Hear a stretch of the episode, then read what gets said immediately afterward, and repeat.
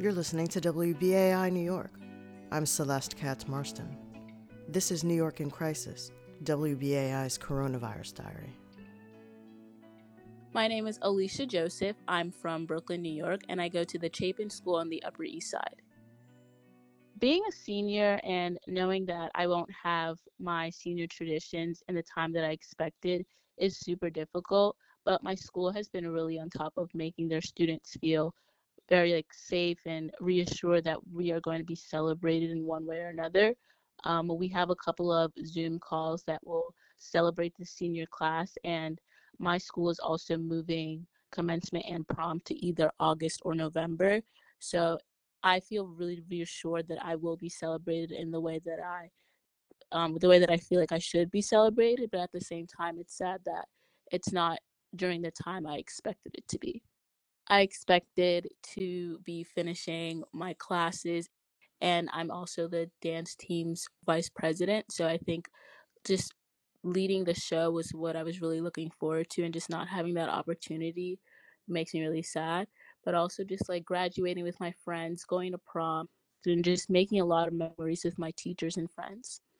I learned a lot about the power of community I think during this time and not being around people, I think we have a deeper appreciation for the people in our lives and how strong those relationships truly are.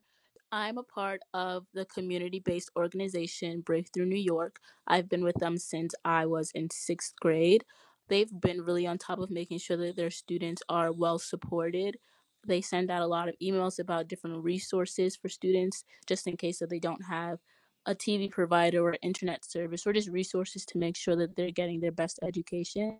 My teachers generally do care about their job and that they actually want to see us succeed and they want us to feel happy in the environment that we're in. So they're putting their best foot forward, even though this is not the best situation to be in.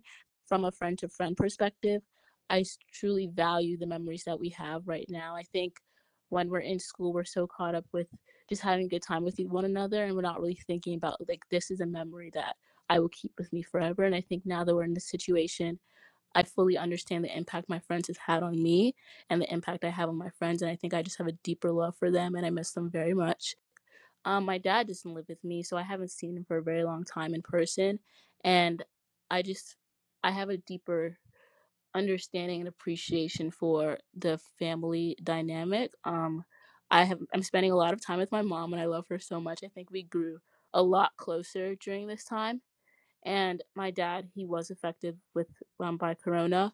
So i think just being affected on a personal level it just made me appreciate our relationship even more and i know that we're working super hard to um, make our bond stronger. After i graduate from high school i think i'm going to spend a lot more time with my family and friends if um, the environment allows. I think after high school I'm going to focus a lot on what I want to do as a career. I know that I want to work with children. So this summer, if we're allowed to work or allowed to be out with other people more frequently, I think I'm going to um, do an internship in where I can work with children again. I would say hold on to the memories that you have right now. I think it's during this time, just take the time to actually sit down and reflect on all the great memories that you have. And even though things aren't working out the way that you want to, you still have a whole future ahead of you where you can have even better memories with the people that you'll meet in the future. And I understand that it's super hard right now that we all expected that we would be celebrating things together, but we still have that bond that keeps us united. So even though we don't have physical events to go to, we always have those relationships. Alicia Joseph is a high school senior from Brooklyn. Stay tuned for more installments of New York in Crisis, WBAI's Coronavirus Diary, and for the latest news and updates on COVID 19.